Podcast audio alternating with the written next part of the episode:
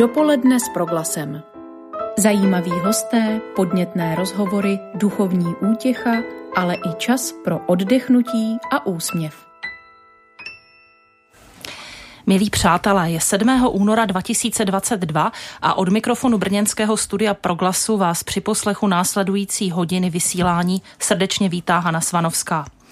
Dnes je tomu přesně 100 let, kdy se ve Vnorovech, původně z Norovech, malé vesnici u jihomoravského městečka Strážnice narodil básník, fejetonista a někdejší šéfredaktor literárního časopisu Host do domu Jan Skácel. Tvůrce bytostně spjatý s Brnem, jehož poezie ovšem místopisné hranice zdaleka překonává. A právě o Janu Skácelovi budeme v dnešním vysílání hovořit.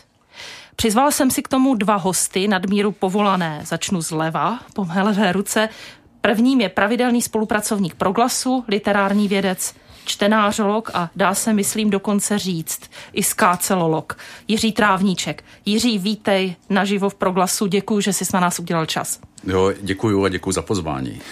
A druhým velmi vzácným hostem, který k nám docestoval z Uherského hradiště, bude skladatel, houslista, zpěvák a primář hudebního souboru Hradišťan Jiří Pavlica, autor známých a dnes už v podstatě zlidovělých zhudebnění básní Jana Skácela. Juro, vítej na Proglasu.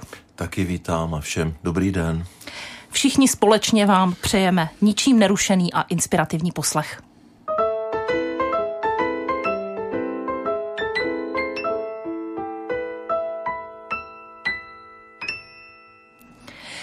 Pánové, já začnu trochu obecně. Jak se to stane, že Jan Skácel, který zemřel před více než 32 lety, stále žije v povědomí nejen čtenářů, ale i lidí, kteří jinak s literaturou než kvůli poezí nemají až zas tak moc společného? No, tak stane se to tak, že je čten přece, ne? to je jednoduché. A to ti asi nestačí, že? Jako... Ne. Uh, takže se zeptejme, proč je čten. Uh, já vyjdu z toho, uh, co mám teda trošku pod palcem, protože děláme čtenářské výzkumy a tam se nám občas objevuje, jako se člověk tá jako hlubině, ne moc důvody, ale ty lidi ho čtou. Osobně si myslím, že on nestaví Prahy. Jeho poezie, použiju cizí slovo, je taková inkluzivní, je, že to takové pozvání někam, kde je nám dobře, to takové jako bydlení v nějakém domě, kde jsme už možná někdy byli, aniž o tom víme, že jsme tam byli. Tamhle nás zavádí a uh, on je trošku i ne, ne úplně jednoduchý. On nehladí po srsti, on je prostý, ale není jednoduchý. Jo? V tom je jeho kouzlo a v podstatě je to taková poezie, která, která vás přijímá. Je to takové obětí. Jura Pavlica? Tak proč je stále aktuální? Hm, on byl pro mě Eh, básníkem nejenom ticha, jak se vždycky říkalo, ale on byl pro mě trošku vizionář. Eh, on ty věci pojmenovával, jak už tady pan doktor řekl, zdánlivě jednoduše, ale přitom byly nesmírně moudře pojmenovány a uchopeny. To znamená, když je něco moudrého, je to pro mě, je to něco nadčasového a, a samozřejmě, kdybych měl jako hudebník mluvit o tom, proč a jak mě to inspirovalo, třeba se k tomu ještě dostaneme, ale jedna z těch silných inspirativních e, složek, těch, těch silokřivek je skutečně e, to, ta, ta moudrost, ta nadčasovost. A možná asi právě proto součtem všech těch věcí je prostě aktuální a lidem něco přináší a lidi tu jeho poezii potřebují. A já akorát říkám, že nejenom v té čtené podobě, on sám říkal, že nebo neměl rád přednášení, takzvané recitování básně. On to neměl rád. Říkal, že básně se mají číst. A já doufám, že tím, že je zpívám, že jim neubližuju. Poprosím vás teď, abyste zavzpomínali na chvíli, kdy jste se s Kácelovou poezí přišli do kontaktu úplně poprvé. První báseň, kterou jste četli, první věm. Já to nemám. Já, já si pamatuju první kontakt s ním. Já tu první básy mám úplně zastřenou protože mám pocit, že kdo bydlel v Brně, tak toho skácela četl, aniž ho četl, že ho nějak nasával z těch ulic. Hmm. Nebo se to aspoň tak u nás říká, že ti Brňáci prostě toho skácela nemusí číst, protože oni ho tady mají v obzduší a jako, jako bonus dostanou ještě Mikuláška. a nebo naopak, abych neobližoval, abych neobližoval ani jednomu. Já si, jestli ti to bude stačit, že si vzpomenu na to, kdy, kdy to bylo poprvé, když jsem potkal, jsme byli studenti začátek 80. let, jako a šli jsme za ním, protože samozřejmě velký žijící básní kousek od fakulty, ani dnes nevím, proč jsme tam, no šli jsme tam, protože jsme chtěli, aby nám něco napsal. Jo. Dodnes si říkám, kde se v nás ta odvaha vzala, třepali jsme si jak ratlíci samozřejmě, ale ten první kontakt byl velmi eh, příjemný. Třeba že Skácel není snadný, nebyl úplně snadný takový komunikační partner, on nerozstává hned, ale byl civilní, byl věcný a když jsme tam chtěli jako mistře se, mistře tam, prostě vás chlapi, nechte. Mm. On řekl jiné slovo, jo, než nechte, nech, nechte toho, jo, a, jako, a v podstatě jako, jako nerad se bavil o sobě, to mě bylo velmi příjemné, takový velký básník a neměl mm. potřebu sám sebe pitvat. Vždycky se bavil o někom jiném nebo o poezii, on nemluvil o sobě. Dá se říct, že byl introvert? No, jestli něco, když už jdeme na ty psychologické charakteristiky tak brzo, tak spíš, spíš introvert. No. Já si to myslím taky, že byl introvert a navážu na to mistře sem, mistře tam. Když jsme byli mm, eh, poprvé u něj doma, eh, tak jsme byli domlouvat, chtěli jsme ho pozvat na takovou akci eh, s jedním mým kamarádem, hercem, dneska hercem Slováckého divadla a samozřejmě on ten respekt měl obrovský, eh, asi byl znalejší jeho díla než já a proto ten respekt měl tak obrovský. A já jsem tenkrát taky vlastně jako, ne už student, ale sotva jsem přišel do Brna, eh, tenkrát taky, to bylo v těch 80. letech, eh, tak jsme si dovolili je navštívit a ten můj kamarád říkal, mistře, my bychom rádi, a mistře, a když řekl asi po třetí mistře, tak ten skácel zachmuřil to své obrovské obočí, větší snad už měl jenom brežně. Jo, jo, Zamračil, co říkal, neříkejte mi mistře. Eh, čili naprosto souhlasím s tím, že on nebyl v té komunikaci jednoduchý. A já jsem se s ním úplně poprvé tedy seznámil a setkal vlastně přes divadlo na provázku hmm.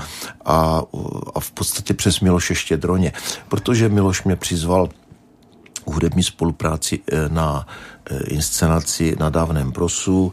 Eh, Miloš Štědroň, tedy pán profesor Miloš Štědroň dělal hudbu a eh, já jsem byl rád, pro mě to tenkrát bylo hodně, hodně inspirativní po všech stránkách a kromě jiného tím, že to bylo vlastně seznámení se, osobní seznámení s mistrem Janem Skácelem. Ten mi teďka nahoře hrozí za to mistře, ale naprosto pod, podepisuju a e, to, co všechno říkal tady pan doktor. Eh, první Skácelová sbírka vyšla v roce 1957, jmenovala se Kolik příležitostí má růže a už tam byla přítomná ta jeho osobitá poetika. Eh, když to dílo čtete dneska celé, vnímáte tam nějaké kvalitativní rozdíly? Mě třeba zaujalo, když na tiskové konferenci ve čtvrtek eh, ke skácelovským akcím v Brně říkal Tomáš Kubíček, ředitel Moravské zemské knihovny, že když zadali 40 brněnským osobnostem, aby vybrali jednu skácelovu báseň, tak každý z nich vybral něco jiného a říkal, že je to unikátní. Uh, takže co, jestli, jestli se to proměňuje? Skácel pro mnoho lidí je takovým ten, kdo kutá v tom úzkém svém území, což je samozřejmě pravda, ale on není úzký. Milan Jelínek, známý brněnský stylista, bývalý rektor Masarykovy univerzity, udělal, udělal studii, kde zjistil, že ve Skácelově je strašně moc kontextu a jako slovních vrstev. Jo, že to Skácel není tak jako úplně, že má sedm slov, která tak variuje. Mm. Řekl bych, že se tam proměňuje uh, podle mě takový motiv dětství a smrt. V začátku je to taková ta smrt, která uvízla v té dětské paměti, jako jsou to ty pohřební průvody na vsi, jsou to ty boží muka, které on tam vydával mm-hmm. u cest. Eh, je to ten kostel, že který se mu tam někde jako tak jako s tím spojuje, ale pak už v eh, začátku 70. let, protože tam je dávné proso, dávné proso je, proso je velkým zúčtováním, jako, jako hmm. vlastně, on vyšel o deset let později, tam už je to taková, ta, takové to umírání vlastně rodičů třeba, jo, tak to, to vám přináší další nějakou reflexi, a ke konci života, to jsou třeba, nebo ještě ne konec, 80. léta, čtyřverši, to už je takové hledání vlastně jak se já sám s ní domlouvám. Přijmu ji jako zlatý lém, jedinou svoji, jiná není. Že? Co je to ta má smrt, jak se s tím vyrovnávat. Tohle tam vidím. A takhle bychom si možná mohli brát jako ty jeho klíčové motivy jeden po druhým a jeden po druhém a viděli bychom, jak, jak, oni, jak oni se proměňují a případně bobtnají. Hmm. Pardon, mě naopak překvapuje to, že mně se zdají ty mluvil jsem o moudrosti jeho básní, tak mně přijdou vlastně už od prvopočátku jakoby moudré. A samozřejmě, že se vyvíjejí dál a dál a mm, tím, že se dotýká těch nejzákladnějších lidských okamžiků, bych řekl, to znamená zrození a odchodu a nebrání se jim, ale zároveň je umí uchopit tím neuvěřitelným skácelovským způsobem, kdy mě fascinují jeho obraty, nebo dvojverší, čtyřverší. Je to prosté jako zázrak, jako věčnost ve chvíli. Zkusme si představit, co je prosté a co je zázrak. To je tak obrovské rozpětí lidského bytí, stejně jako chvíle a věčnost. Ta věčnost, jestli se skládá z každé vteřiny a každá vteřina našeho bytí je originální, ne, nezaměnitelná. A toto ten skácel do takovéhohle verší, těch zdánlivě obyčejných veršů dokáže vměstnat. A mě to, mě to prostě tohle fascinuje a, a nakonec potažmo tady i hudebně inspiruje. Jestli můžu, já jsem se setkal s takovým hodnocením jednoho mého kamaráda, profesora na univerzitě Karlově a on vyjadřil takový takový jako kratičký soud, jen tak mimo děk, on říkal, víš, on vedle Seiferta mě vždycky ten skácel připadal takový vesnický, dědinský. Já jsem říkal, počkej, počkej, a jak to myslíš? A teď jsme se o tom bavili. A vlastně jsme došli k tomu, že, že to vůbec tak není, že ba naopak, jenom ten skácelů vyjadřovací jazyk je zdánlivě zdánlivě obyčejný a méně okázalý než ti básníci, kteří hledali e, složitá slova nebo vynalézali nová slova, ostatně skáceli taky vynalezal.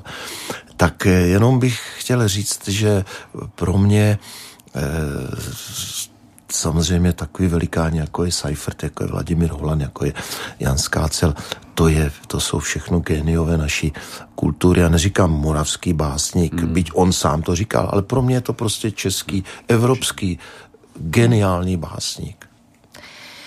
Eh, pokud si dnes jen tak eh, pro sebe otevřete knihu Skácelových básní, a myslím, že nás to v minulých, uplynulých týdnech, jak se to výročí připravovalo, trošku provokovalo všechny jeho letité čtenáře, jdete po těch dříve oblíbených básních, nebo se snažíte hledat a tak tohle jsem si ještě nevšiml, eh, tohle na mě mluví úplně jinak než před deseti lety, tohle má úplně jiný kontext. Jak to máte? Já jsem si teďka dal, jako než začalo tady to skácelobraní, takovou velkou skácelovskou čtenářskou kůru. V podstatě tři dny jsem si říkal, já si to přečtu znovu, ale postupně, že vlastně na jeden zátak skoro. A bylo to fascinující, co se mi tam jako nového objevilo. Asi říkám, no tak jako dobře, tak mám svoje takové jako smutenka, dávné proso, něco ze čtyř verší, jasně své jistoty, ale to se, to se otevřelo úplně jinak, úplně jinak některé věci a třeba ty začátky. Jo, jako, jak, je to, jak je to jednak hotové mm. a jednak jak je to vlastně jako těhotné tím vším, co přijde teprve. Jo, jak jako by si tam skácel jako v podstatě ten, ten dům, to jeho časté slovo mm. dům, mm. jako by si tam jako rozbudoval jako a teďka vlastně ho začal dále, dále dostavovat a stavět a je to pořád fascinující. Je to pořád fascinující jak říkal můj ctěný předřečník, jak on umí dávat slova vedle sebe, jo? to neumí nikdo, nebo si vemte ty názvy sbírek, to jsou, mm-hmm. to jsou nádherné šifry, kolik příležitostí má růže, dávné mm-hmm. proso, smuténka, co zbylo z anděla, mm-hmm. tam to jsou, to jsou šifry a zároveň skryté příběhy, jo? to je, a to nepřestává fascinovat tady tohle je fascinující. Opravdu eh, moc, mnohokrát jsem si ověřil, že eh, otevřu sbírku a to, čeho jsem si před deseti lety nevšiml, mě teď osloví, ale úplně jinak. Ale ono je to taky podle toho, jak člo, v jakém rozpoložení v tu chvíli se člověk na e, ty verše podívá, nebo si je přečte, nebo v jakém vnitřním stavu je.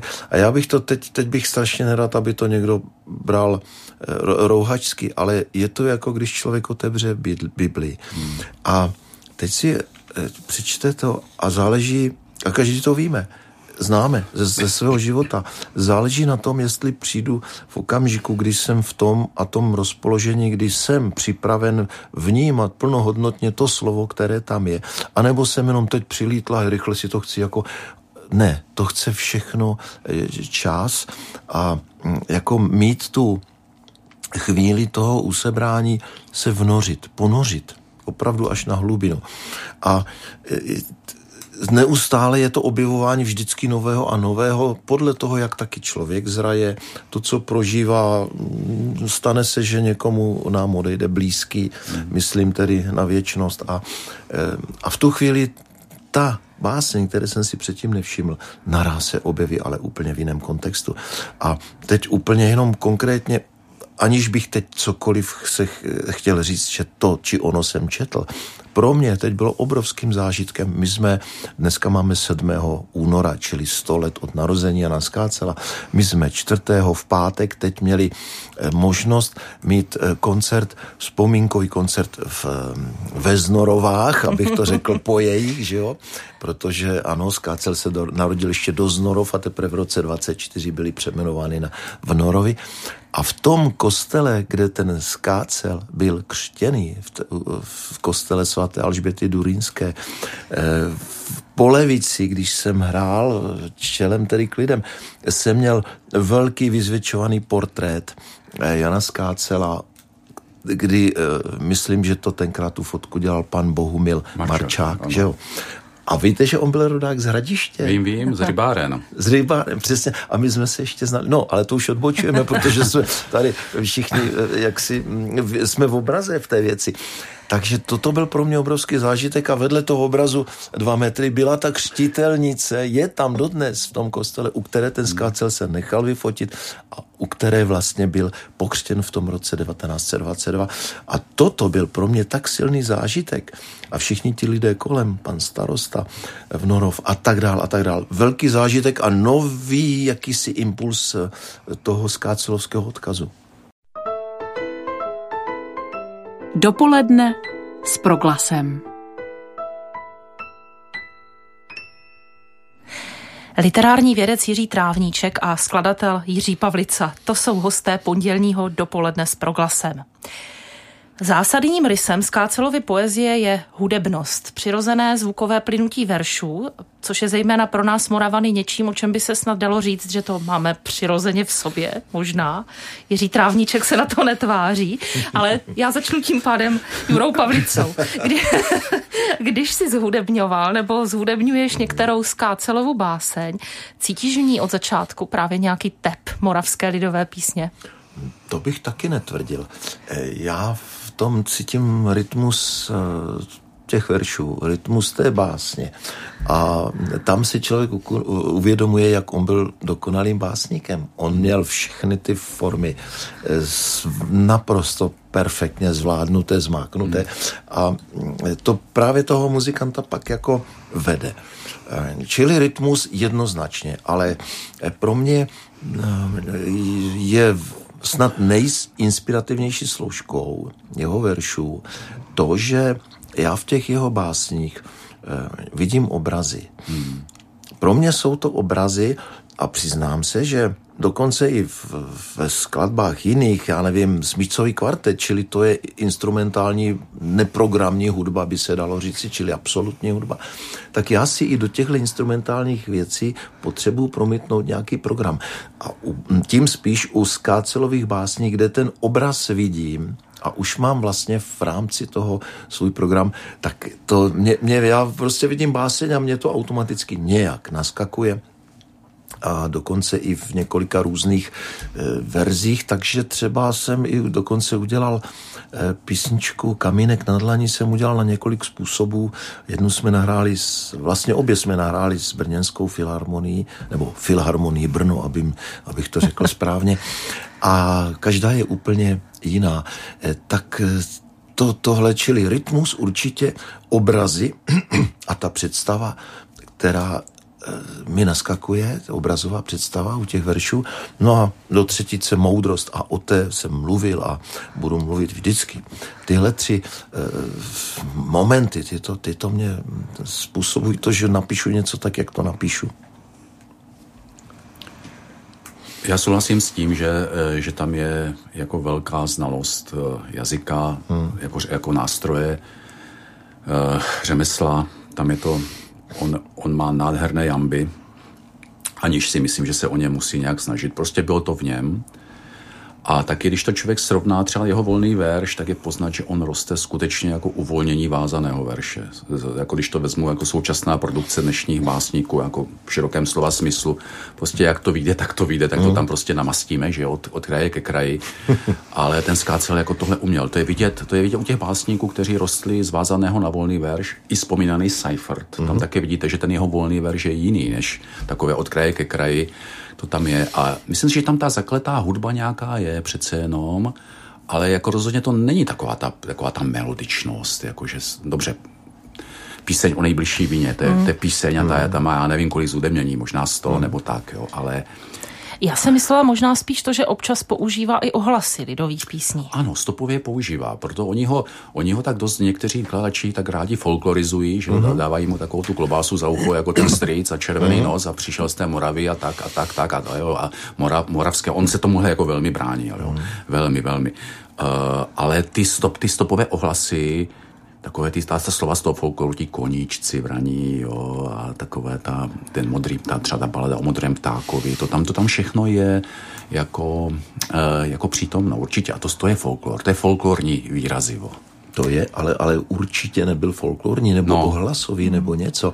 A to, že měl rád hej křížu, křížu, ukryžovaný, kdo tě křižoval, zarazí čání, hej jasa, ho jasa, zarazí čání a tak dál, že měl zrovna rád tuto písničku, to, to se jak si odvíjí potom v dalších slokách.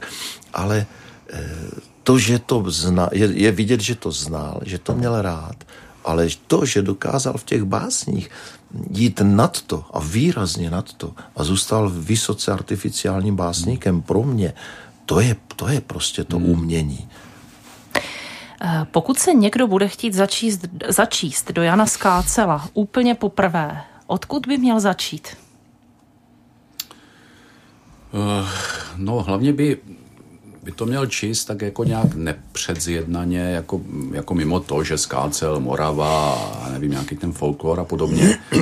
Podle mě eh, záleží taky na věku. Já myslím, že ti, že ti mladí lidé mají dobrou nápovědu skácela, bych řekl, v takovém tom takovém tom zelené myšlení, že skácel, myslím, že může... Ne, ne, ne, skácel, je to pravda. skácel může oslovit tu mladou generaci tím, jak on se uměl dívat na krajinu a jak tu krajinu viděl, jako že ona tady není pro nás. Ono je proto, ono je tady proto, abychom se s ní uměli domluvit. Stejně jako slova nejsou nástroje. Eh, poezie není to, co používáme. To je to, s čím se domlouváme, to, co objevujeme. Báseň je nalézání pro skácela, tak stejně ta krajina. On ji uměl jak si nám dát nahlédnutí jako něco, o co se máme starat a s čím máme umět soužit. Tohle je jedna vlna, bych řekl, jo, uh-huh. toho, toho zeleného, uh-huh. řekněme. A pak bych jako doporučoval třeba čtyř verší, protože tam je skácel trošku jiný, tam je strašně variabilní. Tam si hraje ze slovíčky, což tak jako nebývá hmm. jinde zvykem. Tam zkouší takové ty různé etymologie, rosa, rosomák, že. uh, jsou tam i takové vážné vásničky, takové trošku gnomické. A tohle jako může působit tak jako vlastně jako šíří té palety. Jiří Pavlica?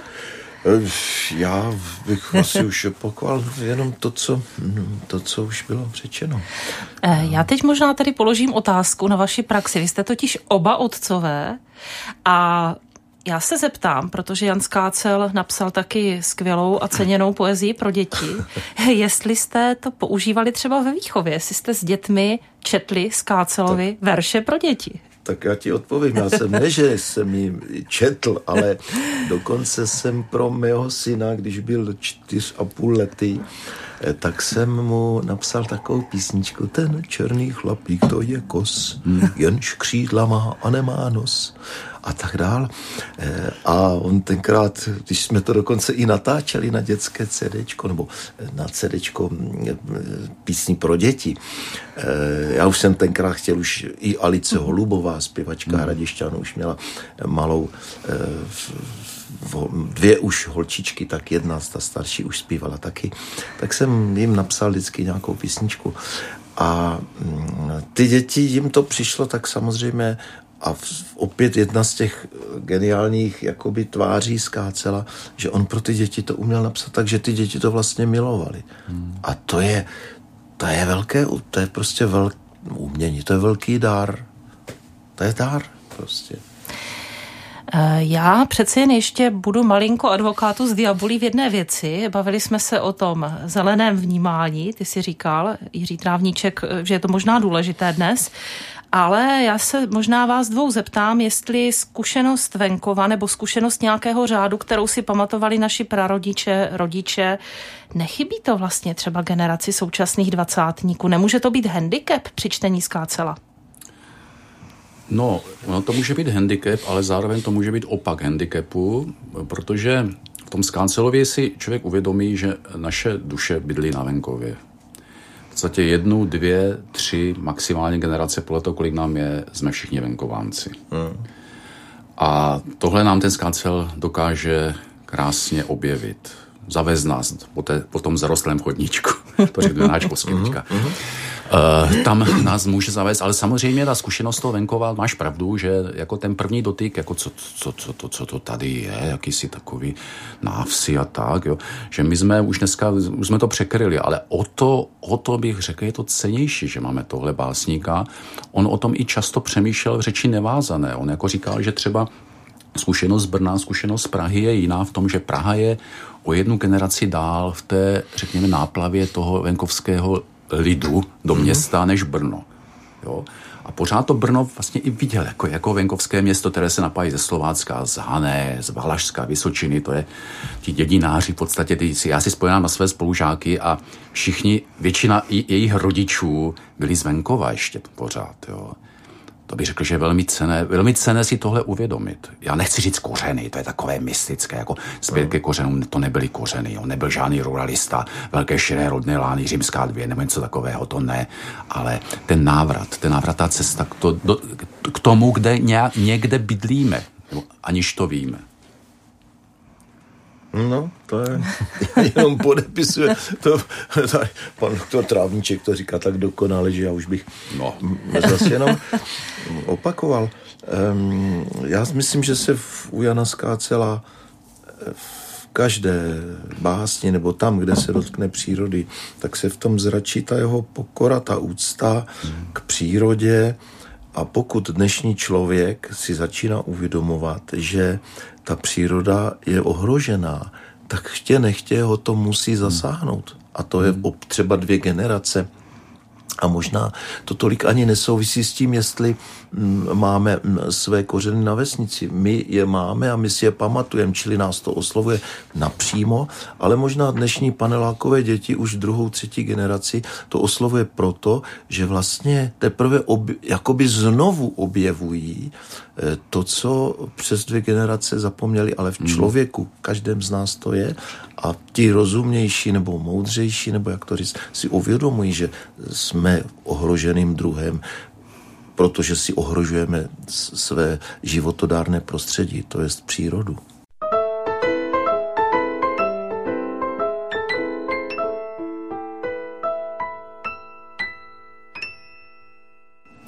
Je to tak, ladíte Radio Proglas, kde hovoříme o básníku Janu Skácelovi, protože si dnes připomínáme 100 let od jeho narození. Já myslím, že je v tuto chvíli na čase se zastavit u životního příběhu Jana Skácela, který v mnoha ohledech zrcadlí české dějiny 20. století. Jan Skácel byl totálně nasazený za nacismu a po válce vstoupil do komunistické strany. Jejímž členem byl do roku 1968, kdy podobně jako u jeho vrstevníků došlo k nějakému prozření. Jak se dějiny propsali do jeho tvorby? Já myslím, že se propsali hodně. Třeba, že on je vnímán jako takový básník, který je nadčasový, což ten rozměr tam je.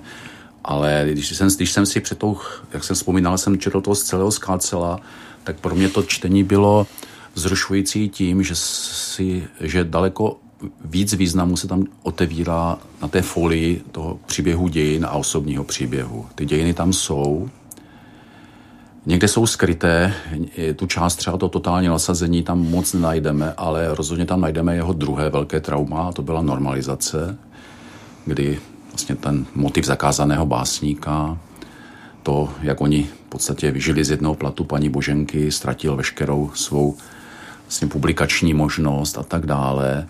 Ale myslím si, že v něčem ta normalizace pro něho byla i takovým prozřením, což konec je píseň o nejbližší vině, to je, to je to, že on hmm. o té studánky plné krve taky stál někdy. Hmm. A to je ta reflexe, že si to uvědomuje. On, on také točil tím kormidlem dějin v 50. let, nebo minimálně stál u těch, co jim točili. A také to byli, také věřil to, že to je to správně. On velmi brzy vystřízlivěl, on byl už v roce 50 vlastně přiřazen z kultury v rovnosti do zemědělství a pak byl vyhozen z rovnosti v 52. roce. To prostředí bylo rychlé, ale jako věřil tady v tuhle hvězdu. A pak v těch 60. letech věřil v to, že ta tím korbidlem pootočil a ta loď už jede dobře, ta jede v pořádku a už je to, už to, jak, ty, už to je, jak to má být. A pak buho, přišla normalizace jako, ale to nebylo takový, že mi ublížili, teď já jsem taky ubližoval. Že? To, to je nesmírně silné, tady tyhle momenty. A ta píseň o nejbližší vině, nejznámější asi Skácelova báseň, ta je plná tady tohle. Jiří Pavlica, máš k tomu něco? Tak eh, ano, to, že jaksi jeho orientace byla eh, silně doleva, to je, to je pravda, ale myslím si s odstupem, my jsme generace, tedy my, ano, my jsme generace, která to prostě nezažila po té válce. Hmm. A dovedu si představit, že po těch útrapách mm, té druhé světové války a po osvobození ti lidi mohli podlehnout těm krásným Eh, krásně vypadajícím ideám, než se toho chopili ti, kteří ty ideje naprosto sprofanovali, zašlapali a tak dál. A eh, určitě taky to, když prozřel, tak to musela být krutá prozření. To všechno se v duši tak citlivého básníka jako Jan Skácel objevovalo. A já už jsem jej samozřejmě zažil mm, v době normalizace, v době už těsně po jeho zákazu, kdy už se právě tím dávným prosem v 80. letech, myslím, že to byla první po norma, ne, ještě stále tedy v době normalizace, ale první sbírka, která už mu mohla vít, protože předtím nesměl vůbec publikovat a že on eh, tu, tu sebereflexi v těch básních jednoznačně se to tam objevovalo a dokázal si tu vinu přiznat a jakoby se aspoň tak, jak jsem to já vnímal, dokázal eh, ponořit sám i do, těch, do toho svého vlastního provinění. Eh, vzpomenuli si na eh, tu krásnou besedu, kterou jsme naštěstí zaznamenali i jako doklad jeho výpovědí, kdy v atmosféře večera, a bylo to dva roky, de facto dva roky před jeho smrtí, byl to listopad 1987, kdy jsme uspořádali takovou besedu s ním, my jsme k tomu hráli, on povídal, byl tam hmm. třeba Lubor Tokoš a uváděl to Honza Gugula starší, Vladimír doskočil, recitoval a tak dál. Eh, bylo to krásné a on byl tak uvolněný a zároveň tam dokázal si přiznat právě ty věci, které ho možná trápily. Byť by mě dodnes zajímalo, eh, a to by možná pan doktor Trávníček uměl rozklíčovat, že jsem tam já moc nenašel tu reflexi těch traumat právě z té druhé světové války, kdy byl totálně nasazený a, a víme, že třeba byl taky eh, jeden, který musel třeba po náletu uklízet, uklízet prostě mrtvoli to se v člověku musí otisknout. To, hmm. to, vy jste říkal, ano, jedno trauma, druhá světová válka a druhé trauma, normalizace, respektive srpen 68. Bych řekl, ještě, ještě bylo třetí trauma u něho a to je bezdětné manželství bychom mluvili o těch dětských verších. Ano, Vánoce bezdětných. A Vánoce bezdětných. A no. To je vlastně to... úplně poslední báseň ve sbírce a znovu láska. No, ano, a to Vánoce je... dospělých, myslím. Vánoce, Nebo do, ano, do, Vánoce, Vánoce, Vánoce já dospělých. Já jsem si to už přetransformoval. No. to, jako myslím, že ho to zbližovalo i s jeho skvělým vykladačem Zdeňkem Kožmínem, kteří byli Aha. také bezdětní. Aha. A tohle je podle mě i jeho takový nějaký spodní proud, který měl blízko k Milanu Kunderovi, protože uh-huh. Kunderovi jsou také bezdětné manželství. Uh-huh. Jo. Nechci, aby mne obmýšlel jakýkoliv Bůh.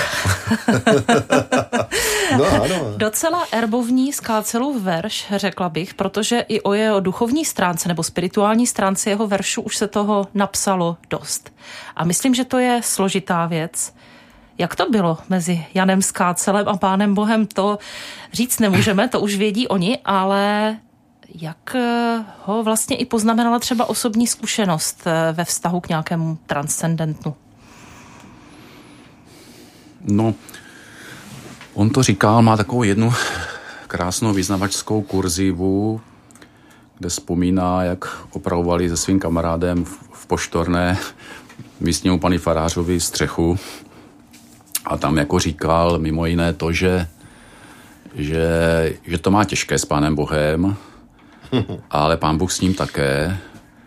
A že si myslí, že jako pán Bůh asi spíš není, ale je to škoda, že není. mě, to, mě to připomíná trošku Zdejka Svěráka, který zase říká, já jsem takový eh, jak to říkám, já jsem takový bezvěrec, až se bojím, že mě za to pán, pán Bůh potrestá. potrestá Já myslím, že ten, že ten Bůh tam byl, on si důkladně, důsledně zakládal na tom, že ho píše s malým, s malým B, jo, to bylo takové no, jeho, ale on tam musel být už jenom protože do něho nasá, nasákl tou dětskou vzpomínkou vrstvou. Tam jsou ty, ty kostely, jo, jak jsme mm. vzpomínali, tam jsou i ty, ty pohřby vesnické. Mm. A tohle je všechno ve znamení nějakého transcendentna.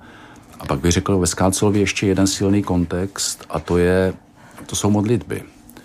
Ale zase to není takový ten, takový ten Bůh, kterému se upínáme, to spíš jako kdo mě může ještě slyšet. Přece básník chce být slyšen. Kdo jiný než básník by chtěl být slyšen? A tak si v tom Pánu Bohu našel toho, kdo mi, kdo mi jako ten poslední rozumí. To tam je, ta poezie, jako ta skutečně ta velká poezie neroste jenom z toho já, že já něco říkám. Velká poezie potřebuje ty. A ideálně, když je to t, to, to ty s velkým t ještě. Jo, ta, těch modliteb a těch, těch náběhů na modlitbě, na modlitby je u Skácela hodně. Jura Pavlica něco tady hledá v eh, knížce. Hledám, ne, hledal jsem báseň Modlitba stará, ale nenašel jsem ji.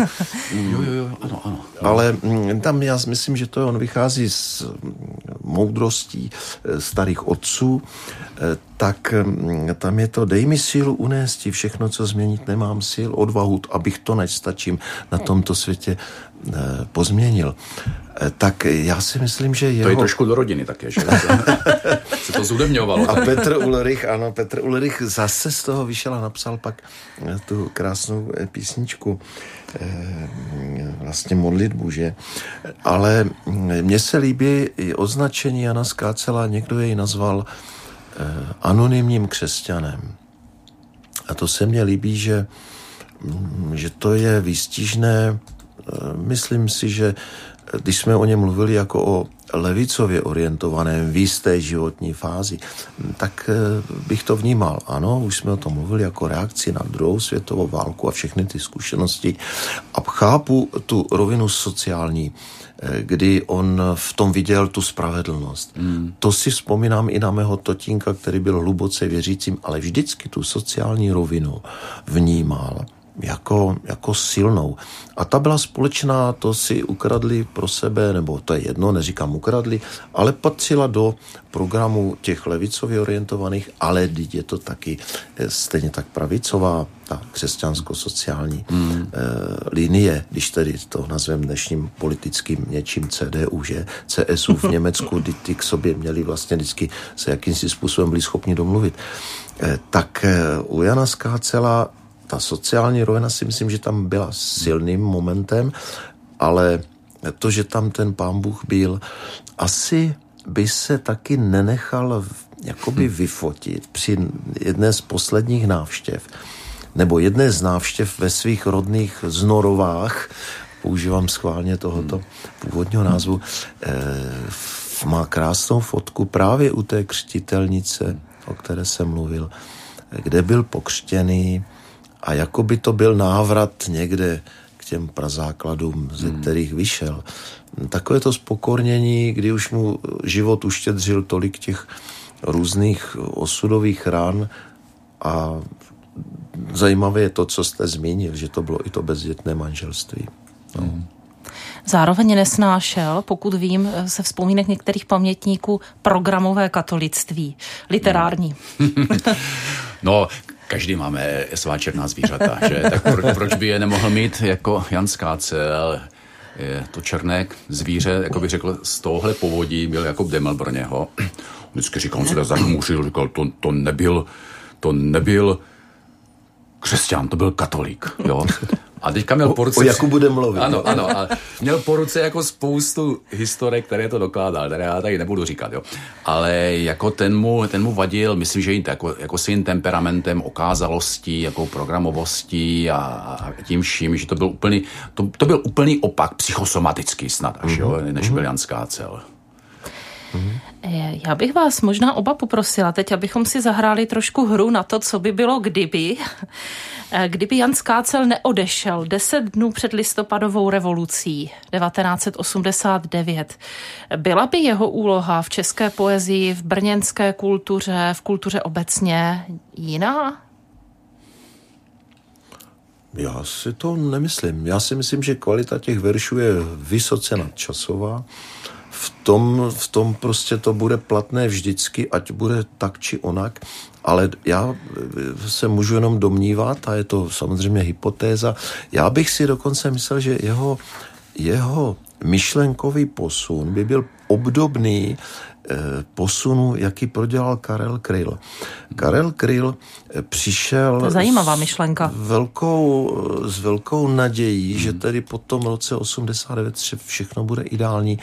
A byl jeden z prvních, který rozpoznal, že mm, přišli, přišla ta vlna těch, mm, já teď nebudu je nazývat nějak, ale těch, kteří vychytralým způsobem si trošku tu revoluci ukradli pro sebe. Oni se jako šedá zóna měli dobře za, za totality, tedy za, za, za let 8, 70. 80. ve svých prognostických ústavech tam byli zašiti a pak si tu revoluci prostě, já se to nebojím říct, si ukradli pro sebe a ti, kteří eh, tu kůži tenkrát nastavovali a nesli eh, na trh, eh, tak ti byli víceméně trošku okradení. A tento moment eh, Karel Karel rozpoznal velmi brzy. A já si myslím, že Jan Skácel by byl z těchto lidí, kteří za tou pravdou, za žádnou pravdu na světě. Mm, mm. Za, jo, on, on říká, za žádnou pravdu na světě, za žádnou pravdu, ale za malý kousek, za malý pětník ticha. ticha. Je, je jo, on byl ten básník kraj, ticha, zevnitř, to šlo všechno z té duše, zevnitř toho anonymního křesťana tak eh, myslím si, že on byl vel, velmi rychle poznal a prozřel a měl by podobný názor jako ten Karel Kryl. Jiří Trávníček. Já bych s tím víceméně souhlasil a tady člověk vidí, že ten pán si ho k sobě povolal v tom okamžiku, kdy asi, on by se asi v těch 90. jako trápil, protože ještě zpět k té, já, ne, já nemám rád, když se to sklápí, tak je to, to do toho politického systému, ale on s Kancelovi to by souhlasil, byla nějaká taková, nějaký snad až pult takové prvotní spravedlnosti. Já jsem se zabýval tím obdobím ještě předtím, než začal publikovat, to znamená 45-52, uh-huh.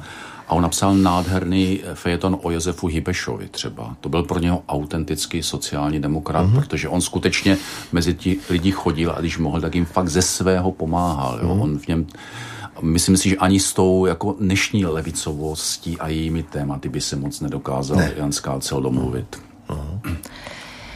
My se pomalu blížíme, bohužel, tedy já sama za sebe toho lituji, ale blížíme se časově k závěru našeho pořadu. Je na Skácelovi ještě něco neobjeveného? Já možná začnu tuhle otázku u Jury Pavlici, protože tvůj vztah se Skácelem je dlouhodobý, intenzivní, ty ho zhudebňuješ. Eh, je tam něco, co ještě bys rád z jeho tvorby použil? Eh, je tam ještě něco, co máš pocit, že mu dlužíš? Eh, to si netroufám říct, co já bych mu mohl dlužit takovému velikánovi. Já snad jenom to, co jsem už řekl v úvodu někde, že člověk, když do té sbírky nahlídne, v jiných kontextech, v nové své životní zkušenosti, tak v ní objevuje nové a nové inspirace. A takže já jsem v poslední době ty básně, které jsem kdysi přeskočil, tak jsem se k ním dostal. A jednou z těch posledních věcí, kterou jsem zhudebnil, je třeba pohřeb konfidenta. Hmm.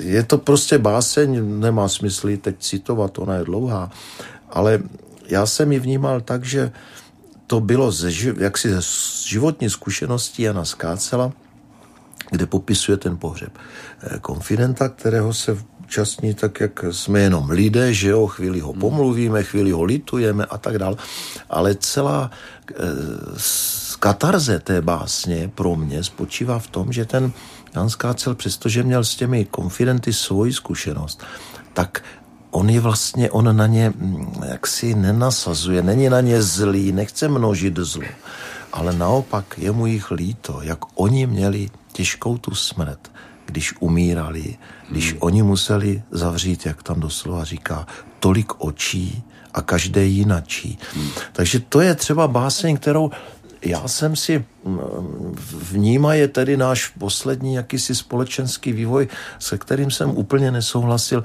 tak jsem si vybral tuhle tu báseň a dneska do protikladu do protipólu takovéto básni si znovu vybírám a znovu se vracím a znovu láska. Hmm, hmm. Báseň o srdci. Hmm. A mně se to zdá v mém dnešním eh, zrání, či tam, kam já jsem dospěl, se mi zdá, že stavět do kontrastu zlo a tu lásku, která stejně Hmm. Stejně jako pravda by měly zvítězit na to lží a nenávistí.